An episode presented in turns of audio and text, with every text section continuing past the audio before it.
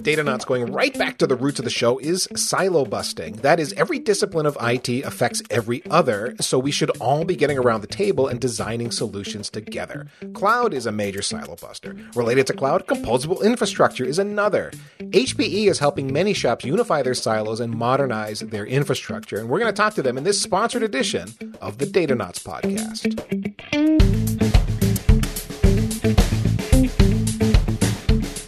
At packetpushers.net, you can find this and all of our Datanauts shows about infrastructure engineering, or just search for Datanauts spelled like astronauts in your favorite podcatcher. You can follow us at Datanauts underscore show. I'm Ethan Banks, and with me is Chris Wahl, and our guest today is Garth Reid, Senior Strategist for HPE's Enterprise Portfolio.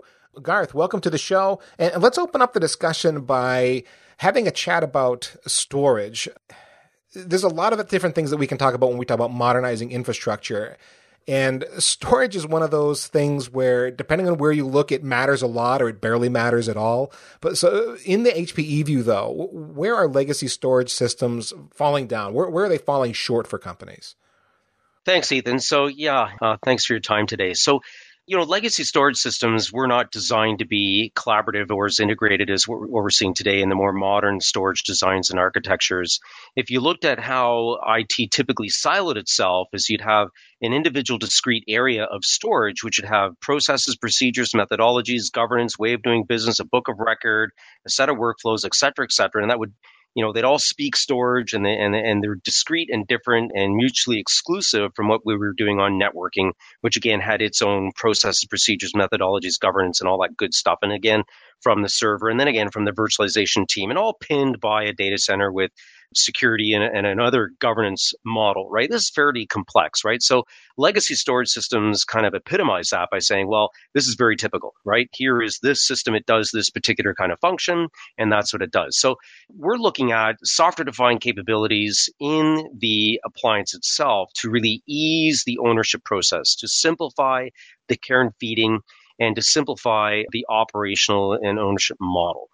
When we look at products like we have with Nimble, that's a good example of that. Nimble providing essentially a software defined capability in an appliance format, and we can drive a huge range of skills and capabilities around the Nimble platform and really deliver to our customers a modern architecture that, that breaks down the traditional methodologies you'd have around traditional storage and really sort of ease up that ownership process. Okay, let, us put some meat on those bones then. So we've talked about needing to modernize the storage system, software defined capabilities to ease the ownership and the operational uh, process there. We have an engineering crowd here, Garth, that, that are listening mm-hmm. to this. If you were to try to give them a, you know, a practical way to, to translate that software defined capabilities, give us some examples. Sure. So if I looked at my traditional 3PAR, so in contrast to Nimble, traditional 3PAR, there's a ton of telemetry information we're gathering on 3PAR. There's all of this machine level information that we've been gathering, and we provided that in the 3PAR storefront environment, and customers could go at that. But the presentation of that data was not optimized for the user, the operations of that machine. So even though a 3PAR has a lot of dials and levers and buttons that you can push to really tune that thing, you had to go in and tune it yourself. And if you wanted to get the data, you had to go and try to find the information to try to figure out how to tune the system. So this is a rather cumbersome approach, and that's a very traditional storage approach to things. In Nimble, we use a tool called InfoSight. An InfoSight gathers metadata off of each one of our arrays and then collects that information, then puts it into a cloud based portal. So it's only metadata. All right. But that data is used to create a comprehensive view of everything that's happening in the Nimble environment, meaning that I don't have to go in and turn the dials and push the buttons and lift the levers and, and manage the actual Nimble box. The Nimble box uses the telemetry data, pushes it up into a micro AI tool called InfoSight in a cloud based SaaS model, and then the array itself will be tuned by that AI. Well, okay. Well, you just answered a question I had there. So InfoSight isn't simply, I mean, you mentioned it's gathering metadata and then putting all that data up into the portal to tell me things about the array, but it's not simply telling me things. It's actually doing something with that information. And you, you mentioned tuning it and there's an AI algorithm there. So it's, what does that mean? It's moving data around so that performance is optimized. What, what's actually happening? It'll tell you where you've got a bottleneck it sees the virtual machines, it sees at the application layer. So if you go into a volume and it identifies which virtual machines are sitting on which volume, you can tag those ESX instances and determine, uh, you know, put in the, the application name. And now I can be told that this particular SQL server or this particular aspect of my application stack has a challenge uh, from a performance perspective, or it's got a consumption pattern that's going to cause an issue on that particular volume. So now we can be very predictive and we can forecast and come back to you and say, hey, guess what? We're seeing this. Now, to do that on a traditional array, that's a lot of work.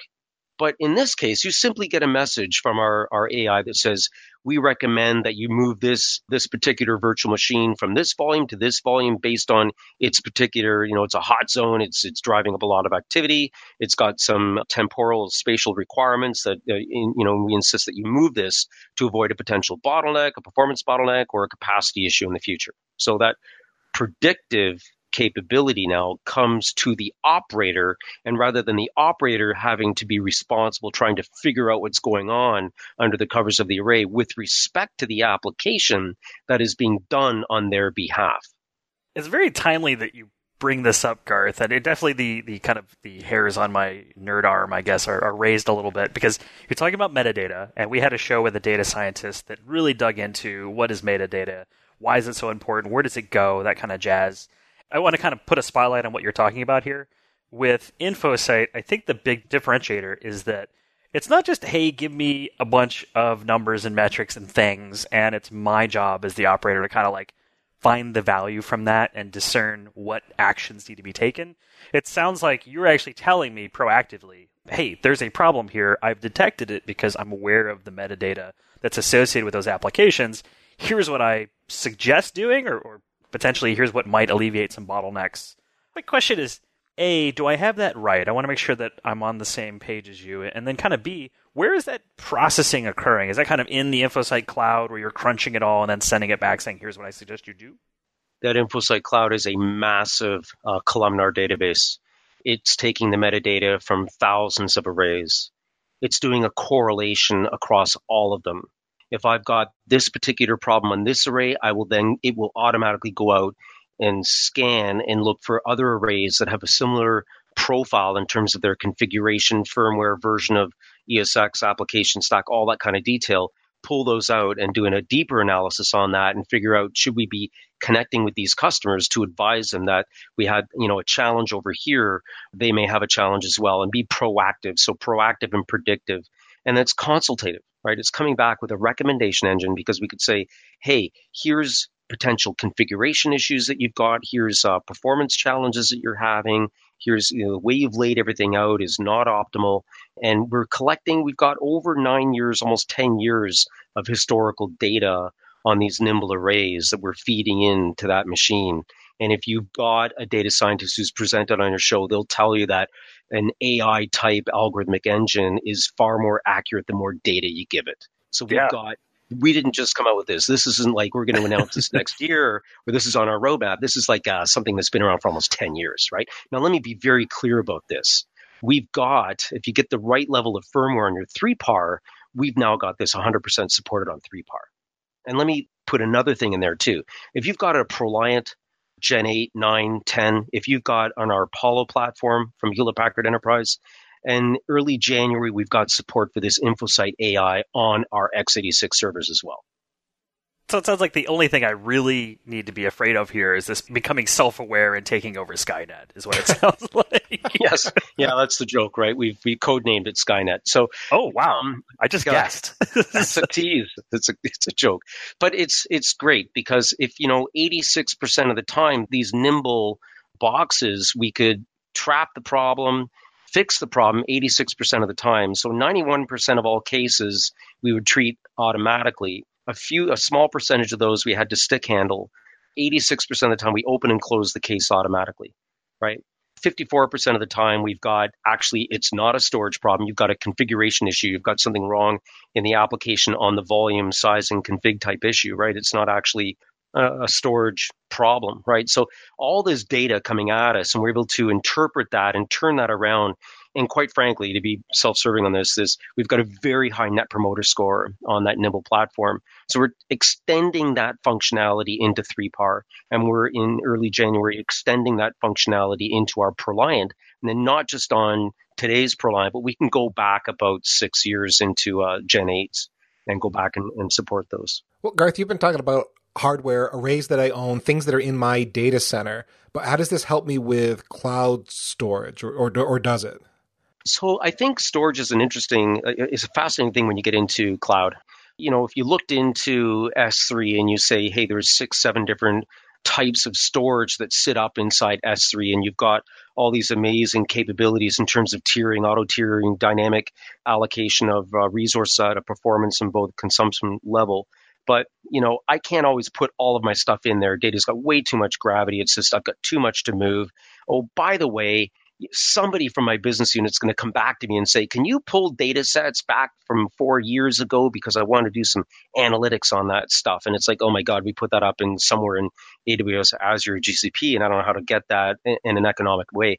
So for us, it's an adjacency question. We have cloud volumes with Nimble that allow us to take an instance of Nimble, put it into a cloud adjacent configuration.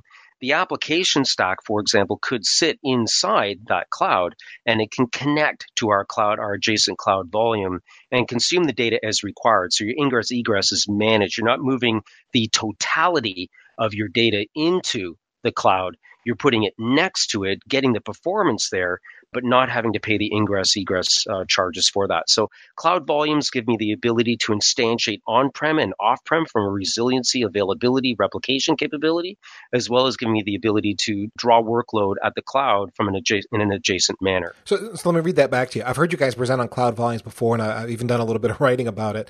If I remember right, as you're saying, it's not that I'm storing data in the cloud. I'm actually storing data on a Nimble uh, array that nimble array isn't something that I have to manage. I'm leasing it from from HPE, I assume, something to that effect. Yeah, we can set it up that way. Yeah, and and network wise, as you put it, it's adjacent to the cloud, so that you guys have got great plumbing next to anywhere in the public cloud that I might be, so that I can mount a nimble cloud volume from my public cloud instance, but have all of the enterprise features that I would want to get and need to have from my storage. Yeah, so that gives you that. And that's important because as our consumption model changes, as the application usage model changes, as you have your users and your clients and your business to business interactions, your B2C, your C2C, all that kind of uh, peer type activities going on, it, you know, you get a lot of that happening in the cloud. Your data center may not be close to where those users are. Here's a way of being able to instantiate the data that you need closer to the customers. And that's that's what you get with adjacency, right? So, and how do you retain control over that? Yeah, and, and, and if I had very particular needs or latency requirements, HPE could tell me that uh, we've got a cloud volume placed here or there in, in proximity to various public cloud POPs? Mm-hmm. Absolutely. That's how we set it up. So we make sure that we're, you know, next door, across the street, whatever it happens to be, we're very close to the uh, point of presence uh, to reduce the latency. Okay, well, since we're talking about Nimble uh, here, Garth, I know uh, a fairly recent announcement came out about secondary flash and some new products in that space. Can you talk us through those? Sure. I mean, you know, to understand the concept around secondary flash, so, you know, you're going to have your primary array at your primary site, and you have the bulk of your users close to that because you want to be, you want to take advantage of the locality of the storage and the data and the applications absorbing that but you may have another instance of storage somewhere else. Maybe it's in a you know another data center, another facility, but maybe you have some users there as well. And and for us, we're kind of saying, well, you know, we want to replicate from one site to the next, and we want to make sure that you've got a copy of that from site to site. But oh, look, you've got users at the other site as well. So we can actually set up that remote storage, that secondary storage, put a bit of flash in that, and then give users access, local users access to that particular data right? So they don't have to travel all the way back to the primary site. They get the advantages of some flash with the secondary copy at the secondary site. So this is a way of providing the replication and then extending that value and saying, well, I mean, this is a very common thing, right? Where customers like, well, you know, I got this DR site, but I don't use it. It's just sitting there, blah, blah, blah. And it's like, well, here's the ability to say, I've got a second site and I'm actually using the data in production that I've copied over there. Yeah. And so this is a great leverage. Now I've got the ability to go back and forth, provide resumption capabilities, I've got replication, and I'm actually using it and getting a performance benefit for it. Yeah, because typically, I, I, don't know, my experience dealing with multi data center deployments, the primary is always where the money goes. The secondary, it's either a waterfall of deprecated assets or it's just some old dog storage array that, you know, you say it can be used for disaster recovery or replication, but man, you don't actually ever want to fail over to this thing. So I like the idea of being able to run kind of a, a, set of applications that you always want on there because it's consuming a resource and it's getting the value out of it, but also knowing that it's not just some old dog that's sitting over on the other site that, man, you just cross your fingers that you never really have to kind of pressure it in any way for IOPS or other performance needs. Yeah, exactly. It's like a backup, right? You don't ever have to have to rely on that, right? You don't try to avoid that kind of situation. Absolutely. That's kind of where we're at with that, right? Is is getting utility out of the the secondary uh, site and the secondary storage. No, we call it secondary flash, Garth. Are these all flash arrays no. or? Yeah, yeah, great question, right? Because I, I don't know, is that misleading? I don't know. They just secondary flash, right? So you know, we put low cost spinning media in that secondary site, but maybe we've got a little bit of flash in there just so we can get some performance out of uh, out of the data that's most current, right? We could tier that data up and make it available and and keep those uh, remote users quite happy. They're not stuck with the slowest storage, although the storage tank over there may be on lower cost spinning media, but certainly we can we can give them the performance they need to run their applications over there at the secondary site. Absolutely.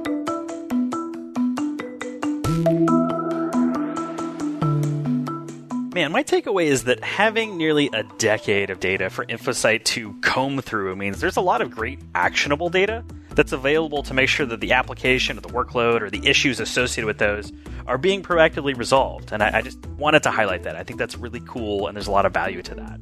What's on your mind, Ethan? Oh, man, AI that makes decisions for you. That's what's on my mind. I mean, AI is, to me, it's becoming a key element of modernizing infrastructure because there's too many data points spread across increasingly complex architectures. And a human to effectively optimize like how a storage array is serving up data, you know, what, what InfoSight's helping us with here, it's just not going to be possible for any of us to keep up with, no matter how competent we are as engineers. You know, at the same time, I do find automating IT decisions like this a little bit frightening, but I, I guess maybe that's my gray hair speaking, man. I know that turning over some decisions to software is, is really a necessary way ahead.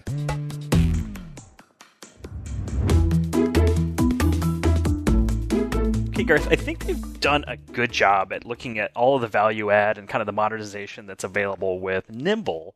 Now I want to move to the hyperconverged world. I want to talk about SimpliVity. And I'll be honest, for those listening to the show, I haven't been as in the weeds as I would like in the past. So maybe just a quick introduction. What is SimpliVity? Level set the audience on kind of what it does. And then we'll dig in all the, the fun, cool features that we want to express on this show. Okay, great. What you have with SimpliVity then is it is a hyper converged infrastructure. So it sits in that particular marketplace. So that's very clear to us. This is to handle these virtualization workloads for Windows and Hyper-V and for VMware's uh, ESX environments. So that's really what it's there to do. And like a hyper-converged provider, we've integrated the compute layer along with the storage layer. So we ingest all of the data, we are delivering all of the workload, we're delivering all those virtual machines, and we cluster these things. We build clusters, then we take one cluster from one physical site and we can connect it to a cluster at another physical site, and so on and so forth. And we can grow these things quite significantly. And the key thing that you're getting in a hyperconverged environment with SimpliVity is we have our tool, which is sitting down inside the vCenter environment, and you can manage it out of vCenter. It's not very complicated. We've automated a huge amount of the operational requirements around SimpliVity and the data management layer. Now, one of the key things we've got in here with SimpliVity is that SimpliVity box, that HPE SimpliVity box, has what we call an FPGA. And the FPGA, nice little piece of gear here. If you're technical, this is very interesting. For a lot of customers, I don't necessarily need to talk about that because they're more interested in what this hyper-converged infrastructure is going to do for them. But under the covers, this uh, field programmable gate array is a hardware mechanism on how we thin out things and, and we do the dedupe and compression compaction right in hardware. So this is not, if you are a software based hyperconverged infrastructure provider, you're doing everything off the same CPUs that are actually delivering your virtualization workload. So it's kind of a competition for resources. So we offload all that into a this you know special board that does this work for us. Yeah, that's sort of a big deal because when I think of hyperconverged, typically I think of software doing most of the heavy lifting and it runs on commodity hardware. So and there's nothing fancy about the hardware at all necessarily. But you you've invested big in making the storage quite efficient with the FPGAs. So yeah, it, not only that, but in the in the disk layer, right? I'm using an array controller. So above the FPGA, I still have an array controller with a RAID 1, RAID 5, RAID 6, whatever I'm doing there. Okay, so I mean, if I have a heart in a software environment, if I if a drive fails and I yank a drive, well, you're in a rebuild mode, and you've got the overhead for that, and you're still doing a uh, decompressing if you're reading, or you're doing a, a compression, a dedupe action if you're writing while you're doing a rebuild. So it's kind of a, you know, it could be a bit of a struggle in terms of overhead. It causes a software based hyperconverged infrastructure to be sized differently than ours. So we could get in there and say, well, you just don't need as much hardware. Real hard thing for a hardware vendor to say, but that's the reality, right? That we can thin out the hardware requirements, lighten up that requirement by enabling this through hardware. So, and we guarantee that. So we've got a, a we guarantee a 90% reduction in the number of writes that you're going to make, and 90% reduction in the actual amount of physical raw disk you're going to require to support this, because we get a very, very efficient collapse ratio using that FPGA to do that. It also directly flies in the face of, I think, a a, a poor stigmata that hit hyperconverged in the early days as well, uh, more especially, I should say, where it was like, well, yeah, you can put virtual machines and whatnot on there, but the performance is only for VDI or something along that range. And you're saying, no, we've got these pretty kick butt servers underneath the covers, as well as hardware that definitely offloads any kind of software bottlenecks so that you could potentially put, I don't know, whatever you really want on the platform, not have to worry about choking off performance and you know, no, nobody wants to buy a layer of foundation within the data center, especially in the hyper-converged world. It's just going to uh, keel over on the side when it gets hit with some kind of performance intense application. So I certainly don't think there's anything wrong with saying, okay, we're going to alleviate these bottlenecks with something like an FPGA, which two thumbs up there. Uh, it seems it seems intelligent to me. Yeah, that really helps. Uh, it's really about reducing that risk, right? By reducing the complexity. So everything comes into our data management layer. We've compressed and deduped and really reduced that sheer volume down. And then from there, we can actually say, well, we're going to do backups. We're going to back up out of here, but we're backing up out of a, a dedupe, that dedupe layer. And we don't have to rehydrate to do that. So now I could start to copy out what I've got in that layer make, make multiple copies, distribute them across the cluster. And then, so if I do have a node failure, if I do have an issue that pops up, I can actually, I've got the ability to recover and do a set point on data and I can just rehydrate. So I can really get very, very efficient when I start doing backups within the SimpliVity layer. Now, a caveat this is a flash based device. And long term archive is not the kind of place where you put Flash. So we've got really great uh, uh, connectivity back into Veeam and Commvault and others to provide for the ability to evacuate into your long term backup as well. So we can, you know, parlay that into the kind of capabilities you see in an organization like Veeam to give you some extended archival management of that of that data from a backup perspective. But certainly, if you get into your 30, 60, 90 day windows from a backup perspective, all that can be contained back in SimpliVity. well, yeah, nobody drive, you know, nobody drives a Ferrari to deliver pizzas, so I think that's a, that's a fair thing to, to bring up. And, and Garth, I remember one of the things I thought was really interesting looking at the architecture historically was how you were kind of building this logical namespace where data center failover was kind of a primary use case where you could have, you know, there's multiple sites, but they're all kind of aware of one another, and there's a lot of just I don't know if you can go into the magic mojo that was all about locality and how it was all kind of stitched together at the SimpliVity layer. I think that's a pretty interesting topic. Yeah, it's really nice. Locality is an interesting context, right? Because the uh, you know where that stuff is sitting, where people are using it, where people are consuming it is a critical part of the overall performance and distribution of data across the cluster. So in that SimpliVity layer, right, I've got the I can drive these workloads, make copies, one of the key things I've got here is regardless of how many clusters I've got and where the clusters reside, from a single point, I can set policy and set that policy across all of the environment right from one location with one with one operator. So it really goes to the complexity of trying to manage a multiple geography distributed type of compute environment. So from a that locality perspective, I can place workload where it makes the most sense, have resiliency integrated across the environment, and then from an operations manager perspective, I've got the ability to just you know set and manage policy from a single point and have that propagate across all the locations. So it really makes the the ownership pretty easy. Can we dig into the policy real quick? Because I think that's interesting. Like what am I putting into the policy and what is the policy controlling? Is it something like, hey, this tier one policy is being applied to a workload and I'm going to make sure it gets replicated and is available and all that kind of jazz? Or, or is it something slightly different than that? No, it's really the access to the data, uh, what volumes you've got set up, which applications associated which volumes. This is when you when you go in and you configure your environment you don't want to have to go to each cluster to go and do that. Whatever you've got from a, a requirements to go and, and set things up and configure things in, get them dialed up correctly, get everything uh, tuned up nicely. So we can just set that policy. So it, again, if a machine fails or if you want to migrate a workload from one location to another, the policy can follow that.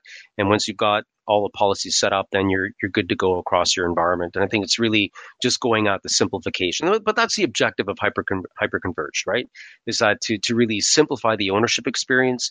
And the first major step is combining your storage, primary, and uh, and backup, and all the other utility type uh, storage management functions along with the compute and just allow you to just grow, add nodes, and, and just keep things rolling along with as little disruption, downtime, and complexity as possible.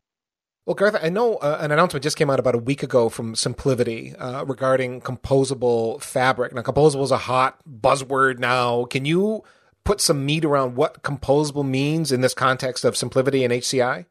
Yeah, sure, absolutely. So, anytime we talk about composability, we're really talking about the pooling of assets, of resources, and being able to have the systems dynamically, automatically consume resources out of those pools to satisfy temporal business requirements with respect to application and data and usage, etc. So in this context, through an acquisition, we provided the ability to drive out what we call a composable fabric.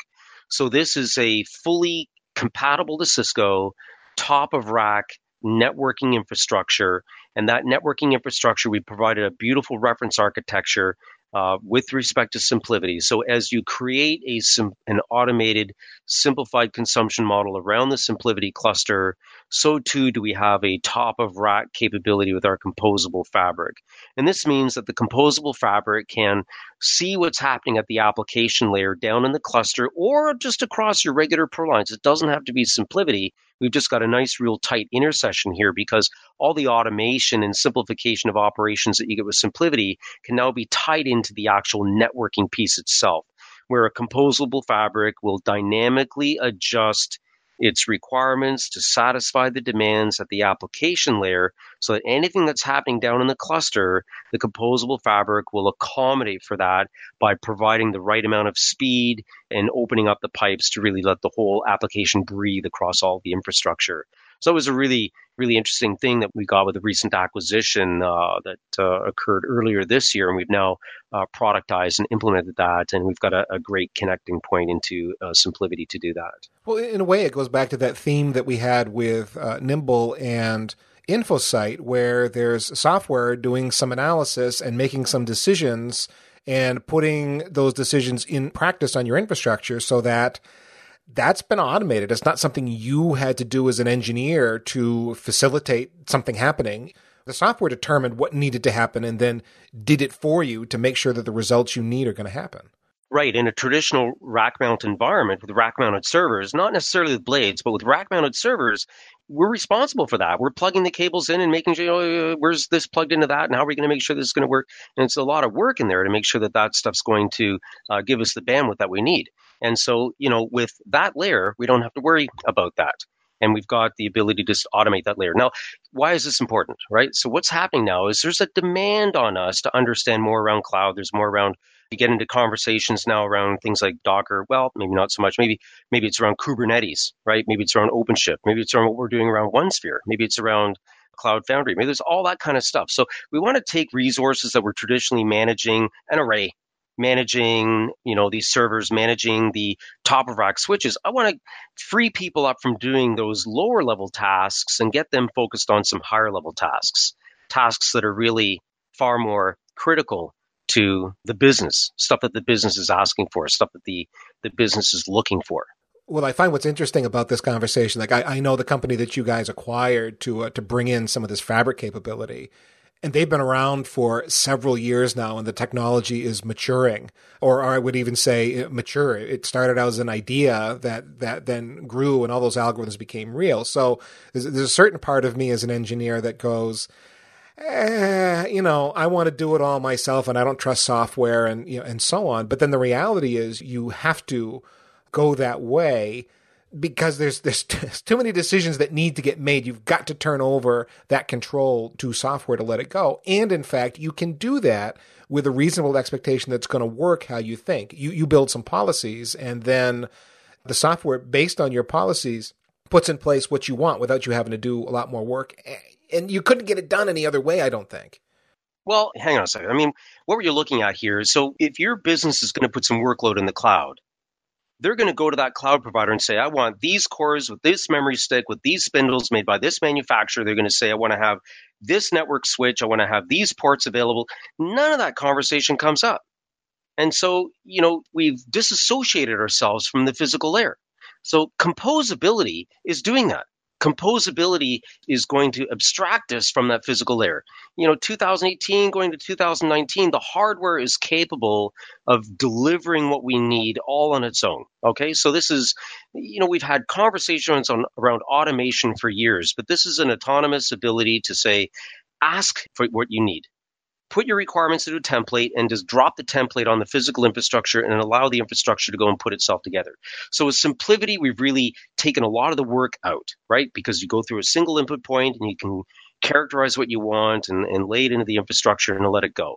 And with the acquisition of Plexxi, which is what we're getting our composable fabric from, you're getting that kind of functionality as well. So this is really saying I just want to create more and more of that. Now, if you were bladed, you would already have that. You know, if you were looking at HP C7000s or looking at our Synergy platform, you'd say, hey, you've got your virtual connect. You've really automated a lot of the networking layer here. You're using your OneView platform to go and, and create templates to automate this, and I can propel templates, et cetera, et cetera. But, you know, the point is, is, is hey, I'm not bladed. Well, that's okay. Here I've got a composable fabric and I can create the next level of automation around your infrastructure. If you're using our HCI platform, our traditional ProLiants or our Apollo platform, that's great. It all connects in, but we can really simplify the ownership experience and, and how the architecture is done is delivered by the actual infrastructure itself.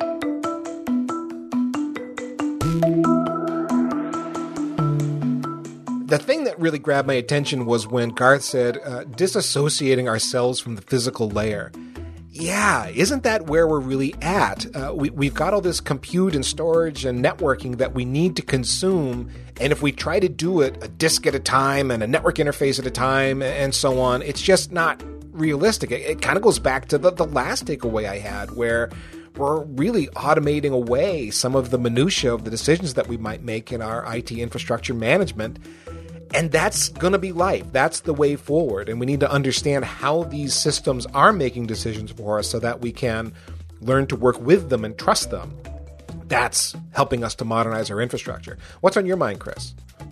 I also pulled out a quote and wanted to kind of pontificate on it a bit. Garth said, You don't want to go to each cluster and set things up. And he was being a bit tactical in the description, but I'm going to zoom out a little bit because, yes, I'm always a big believer in being able to declare the state of infrastructure, especially by way of policies. So I think everyone's goal, including my own, should be to manage the environment or whatever the data center cloud, whatever it is, via policies instead of these traditionally manually and imperatively driven operations.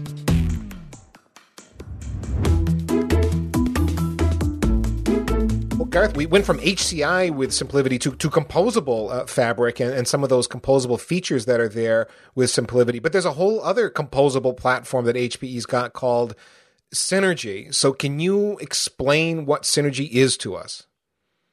Absolutely. So Synergy is is what we call a, a full, complete, uh, full bore composable infrastructure. So it provides for storage, compute, networking all in one box. It's basically like a cloud in hardware, right? So you can land a Synergy box, connected to another Synergy box, connected to another Synergy box. So these are large frames. We can put into uh, up to 12 half height servers in here. We have full height servers, full height double wide. I've got storage blocks. I've got my networking fabric in there. I can connect a 3PAR into this thing. I can connect a Nimble into this thing. I can do pretty much anything I want with this box. The key point in this composable infrastructure and, and what composability gives you is I have a single tool. So this is our, our OneView. And OneView has, and look it up on GitHub. If you go into GitHub and look for OneView slash Synergy, whatever you want to do, you'll find us. And what you'll see is there is a single API input point that you can use any upstream service. I really don't care what you want to use. As long as it can send REST commands down to us into OneView, you can use any upstream tool to go and tell Synergy what to be. And here's the key thing. If I'm hyperconverged, I'm virtualization. You want to do containers in that? They're probably going into a VM anyways. But Synergy can run bare metal containers. You want to run Kubernetes on this thing. You want to run Meso on this thing. You want to run Rancher on this thing. You want to run Docker. I don't really care. In fact, run all of those concurrently with any hypervisor. So you can have a virtualization farm in here as well. And if you wanted to, you could run SAP HANA in bare metal, not on a VM. You could run Oracle in bare metal. You could run SQL Server in bare metal. In fact, you could run any bare metal x86 application can be landed on this by OneView. So OneView can be orchestrated above the line by any upward tool. So you could talk about Ansible, you could talk SaltStack, you could talk Chef, you could talk Puppet. I really just don't care. I just need to receive those commands. So the beauty of this is if you wanted to sit down and script out your application configuration tool, you can append those scripts with the hardware requirements and insert those into that code. So you can now say, please go deploy the following application. Oh, by the way, send the following downstream commands into this infrastructure and ask for X number of servers or virtual machines, and then ask for this storage and ask for these networks with the following VLANs, with the following QoS, and all these parameters and switches, and shove all that at the infrastructure. And the infrastructure goes, okay, I just you know, made the pie, I baked it, it's done, ding, and then you go and consume. Garth, you you have saddled a unicorn and rode it over the horizon. You're disappearing. we gotta we're gonna throw a lasso and pull you back in a little bit I mean, because we, even we gotta get reference. some context here, man. Oh okay. boy. Okay, so so so you said a lot there. You really said a lot. Um First of all, we need to compare the SimpliVity HCI conversation that had some composable functionality with Synergy and composable. And it sounds like SimpliVity is maybe a smaller solution aimed at people who have lesser compute needs, and Synergy is like the big boy. You roll this sucker into the data center uh, a rack at a time, maybe when you need tons of compute and you need bare metal capability, and it's got a, a whole different software engine that makes it composable, so you can consume that rack full of gear in whatever way you need. Is that a fair? That, that's that's getting there. I mean, I would say you probably need two of our chassis that would max out at 24 servers if they were half height blades. That would be the that would be the I need a minute. So probably if you had six servers in each chassis. So, you know, your entry point there is two chassis, say 12 blades. That's kind of where your entry point would be. So it doesn't need to be huge, but it scales because I can create a single fault domain with 21 of these frames. So I actually can really scale huge on this thing if I needed to. But my entry point is actually quite modest. And the SimpliVity scales as well. So I believe we've announced the ability to scale up to 32 nodes in a single instance of a cluster in, in that. So it scales nicely as well. In fact, I've got some roadmap to maybe put those two together, make a happy family kind of setup there. But you know, the point with synergy, and really, because the customer, I don't know if the customer, if my customer may not really care about you know that level of detail. What they re- might care about is is you know you have a vfarm over here and you have a container project over here and you've got some bare metal application over here. And i can go and say well look man let's just refresh this thing and put it all into one infrastructure one operational model one set of processes procedures and one set of workflows to support all three types. You got your devops guys that are starting to churn away on a container approach to things as they you build out your uh, your application stack that's proprietary to your business Then you've got your virtualization farm that's running a bunch of your core applications. And then you've got your bare metal applications. And some of these things are pretty critical and they have dependencies. And I've got a variety of blades and things that I can put inside Synergy to accommodate all of those cases. Hey, I've got a high performance compute requirement. Well, stop, right? There's something else there, right? I've got an Apollo product line to accommodate for that.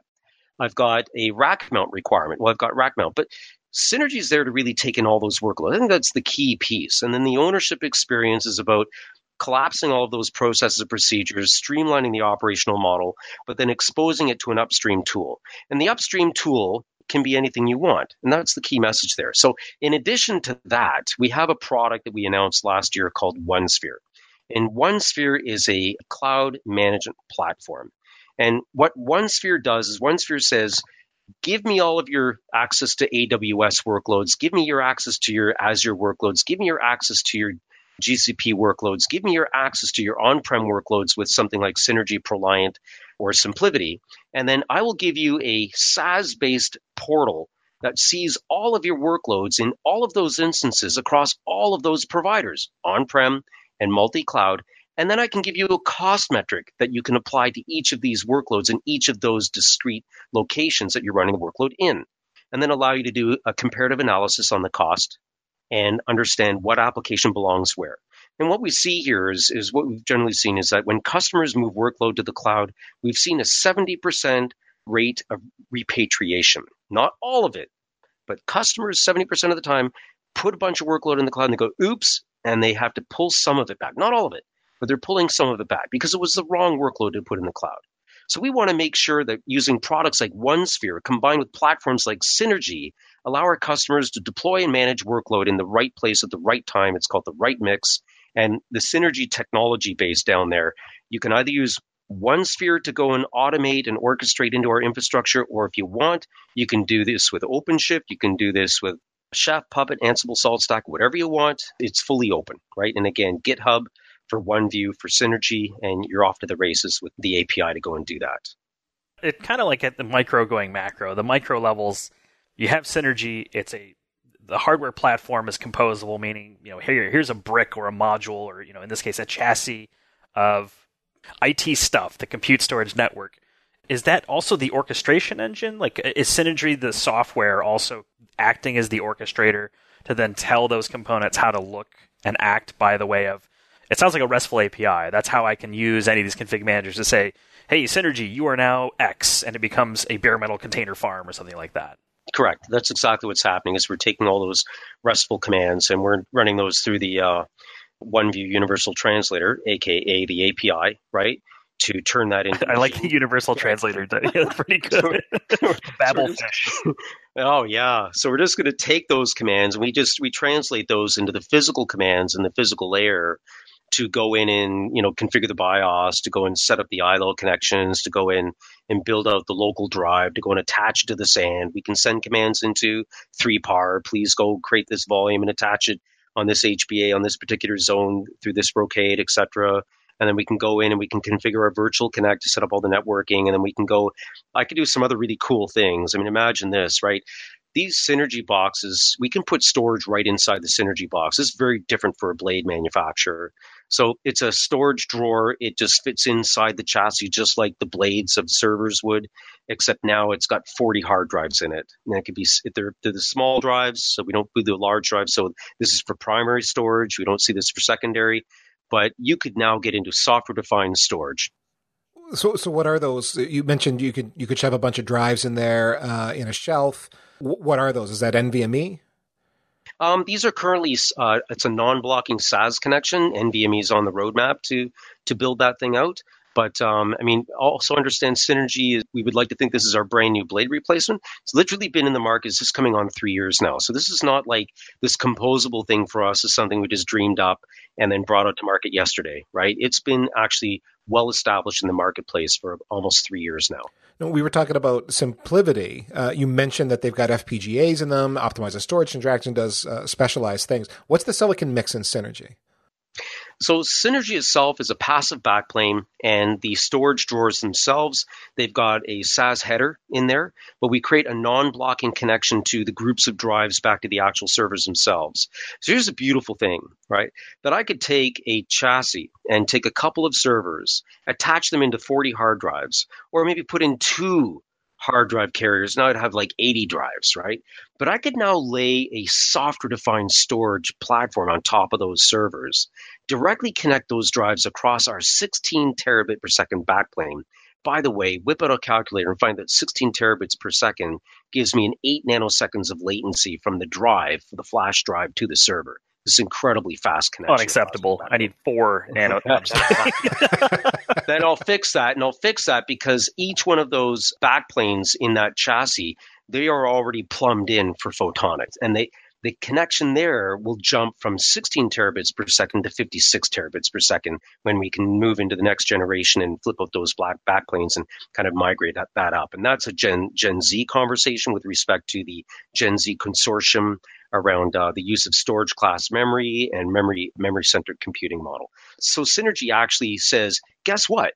I can do all the stuff you want today. I can do all the cloud stuff you want to do. I can do all the container stuff you want to do. I can take your bare metal and your traditional and your virtualization workload. And oh, by the way, I'm already pre plumbed for photonics. So when that comes at me, I'm not going to be surprised and I'm going to be able to handle that and deliver on that as well. So this is a, a huge piece. Software defined storage is a growing presence in the marketplace. So for us, we look at Cohesity, we look at Scality, we look at Hedvig, we look at CTERA, we look at the Suze Says platform, which is a uh, the Luminous version of Ceph. Uh, we look at all those platforms as providing something, each one of them providing something unique. And they all are part of a software defined storage play here as well. So, looking at traditional primary storage with our 3PARs and nimbles, and then looking at primary and secondary and tertiary storage requirements provided by the various different providers of software defined storage. And when you mix all that together, Synergy becomes a that box that a customer could deploy and basically say, this thing is ready for anything I throw at it. So, Garth, a couple other questions for you here. Um, so, silicon, we didn't mention that there's anything special. We talked a bit about the storage and some of the silicon there. Is the x86 just general compute CPUs? Is there anything magical worth talking about there? We've got some servers that can take GPUs, so we can get into uh, VDI type uh, componentry. We've got some servers that take a lot of memory, so we do some in-memory compute. Again, if I really wanted to do big in-memory compute, I'd be looking at my Superdome Flex and x86 scalable implementation. I mean, this this thing is a, a, crazy huge beast if you really build it up. So, you know, draw a bell curve and, and drop synergy in, you know, the central two thirds of that bell curve, right? And that's really where our placement is. I want to take in all those workloads. I want to be able to insulate IT organizations against the future with respect to wherever the, the business comes to IT and says, I want to do something kooky. And and synergy is the kind of box that says I can take that. I can I can handle that. I can deliver on that. Now, you mentioned being able to do a lot of things in memory. Uh, so, g- give me a sense of how big I can scale up uh, memory on the Synergy platform, Garth. So, the Synergy platform, and I guess more specifically, uh, we work very tightly with Intel to make sure that the power footprint of the future generation of processors coming from Intel could be accommodated for inside a platform like Synergy. So, if you did a comparative analysis between our Synergy platform, which is 10U high, and our previous chassis, the C7000, which was 10U high. The previous chassis took 16 half height blades. Why does Synergy only take 12, Garth? Why is that? And the reason is when working with Intel, we identified that to really put in for in memory applications and to really drive up the, uh, the DIMM count in those blades, we needed to make the blades a little bit thicker, a little bit wider. And this allowed us to go with taller DIMMs and then to also meet the Intel specification with respect to the, the power footprint with uh, if you're a CPU person, it's called T case and the total wattage that's coming off of that. But it's it's really understanding uh, to make sure that anything that we're doing with Intel is going to be supported in in Synergy, that we've got the physical dimensions to deal with a much larger memory footprint. So being approximately 50% more RAM in a blade than we had in our C7000s. And that helps all of us because we are typically more memory bound than we are CPU bound. Intel processors being fabulously efficient. If you've looked at the roadmap recently from a, a core count and what they're exploring and getting ready to deliver out to the market, it's just looking very, very, very, very phenomenal. So currently Synergy is really an Intel only uh, type platform and the blades themselves have been sized and appropriately accommodated for power and the memory requirements to to support those CPUs. All right, Garth, we're getting towards the end of the show here, but there's one topic we have not hit on at all yet, which is security. I mean, that's a whole show in itself, I suppose, if we, if we really go down there. But can you give us some sense of, from, from the Synergy platform perspective, how does security factor into this architecture? So interesting. I mean, Synergy itself in our chassis, we've got you know typically OneView is, a, is our management platform, and it's you know, for traditional environments, OneView gets installed on kind of like a service processor as a virtual machine to manage the environment. Synergy actually has OneView sitting as an appliance inside the actual chassis. And I can, you know, build out two, three, four, five, 10, 15, 20, 21 frames and link them all together and just use two of these OneView appliances to, to manage all that. I also provide for something called a streamer, and the streamer contains all your gold images. So you know, if you had a, a, a, chef recipe, you could click on it and deploy and push, and then we grab the image off the streamer and blast it out across our backplane. Security is really eponymous across all of our servers in our Gen 10 platform. And so let me just focus on that. So Synergy is using Gen 9, but it is also now we have available to it a full range of Gen 10 servers. And Gen 10 has what we call our Insight Lights Out, which is our asynchronous out of band management chip. It's a piece of silicon. And Gen 10 is defined with this piece of silicon because we get what we call silicon root of trust. And silicon root of trust, unlike the harder root of trust provided by other vendors and CPU manufacturers, we actually go and qualify all the different read writable areas on the motherboard. If the VGA circuit has a, or chip basic has a firmware on it, we're managing that. And we're comparing, and, and the NIC and the array controller and the baseboard actual management processors on the on the system board all of those firmwares need to line up with a factory burnt in hash algorithm that we use so we're actually able to get uh, if you're familiar with the national security agency they have what they call the cnsa we can option up on our ilo to give you cnsa qualified security on our gen 10 platforms. Fips compliance uh, the NIST, the National Institute of Standards Organization, they've got standards around security, and we are compliant with all of those organizations, and we do it right through the actual silicon in our ILO 5 in a factory burnt in hash. So that's kind of what our customers are getting. And when, when you parlay that into, into synergy, so as you go up the ecosystem and you get more workloads and more critical workloads, really more important workloads driven into an infrastructure like synergy, we want to make sure at the hardware level that customers understand that we've got security burnt right into the actual silicon of these boxes to try to keep the bad guys out and as part of your overall security strategy. We were able to lock down the hardware layer here and really make sure that nobody can go and and disrupt our environment by rewriting an EEPROM somewhere and sticking in some malicious code and the server boots and all of a sudden some routine opens up a network port and data starts pouring out. So we can we can eliminate and uh, and minimize that risk in that environment with our Gen 10 platforms, which we can run in Synergy as well as our Apollo platforms and our ProLiant platforms as well. Yeah, that, that hardware chain of trust, being able to demonstrate that the box that you're racking has gone through a, a supply chain that is known to be trusted. You're getting a box in the rack that HPE is identifying and knows that this is something that you can trust, all the components on the board that you can trust, because we own that. That's actually a, a really big deal. Correct. I mean, it's about supply chain management as well. So we've got a you know all that the strength of that supply chain management. So it's a lot of lot of process, but there's but you know you pay for what you get, right? So I'm not going to pretend to be the cheapest vendor out there. I think that we've got some really cool things. Uh, we've got a, the strongest security model out there. We've got our InfoSight functionality now that's coming in early January to our ProLiant platforms, and that'll take all the way back to Gen 8 uh, to Gen 9 and Gen 10 ProLiant servers and Apollo servers. And this is amazing to be predictive, analytical, prescriptive, and deterministic on the support of the environment at the server level, the same way we do with Nimble and 3PAR, is going to be a, a huge blowout in terms of uh, our capabilities on the server side. It's going to be a big differentiator for us. So it's about risk and cost, right, for us. So we really substantially can reduce people's risk uh, through the platform, the tools, the capabilities, the workloads, all aspects. It's a 360 degree view of how we see that infrastructure, and we really work hard to make sure we've got a, a strong uh, value back to our customers. Well, Garth Reid, I want to thank you for coming on the show. Man, your your passion shows. You just wear it right out there on your sleeve, and that was fantastic. It was a uh, really a lot of fun to listen to you talk about all these different HPE solutions and, and, and why they're different and so on. Now, are you uh, social? Can anybody go online and contact you in some way if they want to get more details? Yeah, absolutely. I think LinkedIn is the best platform to do that for, for myself. I'm happy to get into any conversation that people would like to, to entertain. That would be great. That's fantastic. And of course, on HPE's website, there's plenty more information about Nimble, SimpliVity, and the Synergy solutions. That's all there. And we will have links in the show notes so you can click on through to that if you want to dig in more deeply. And that's going to bring it to the end of today's sponsored edition of the Datanauts podcast. Our special thanks goes out to HPE and also to Intel, who uh, sponsored the show today. Without our sponsors, we cannot do what we do. You can reach Ethan. I am at EC Banks on Twitter. Chris is at Chris Wahl on Twitter.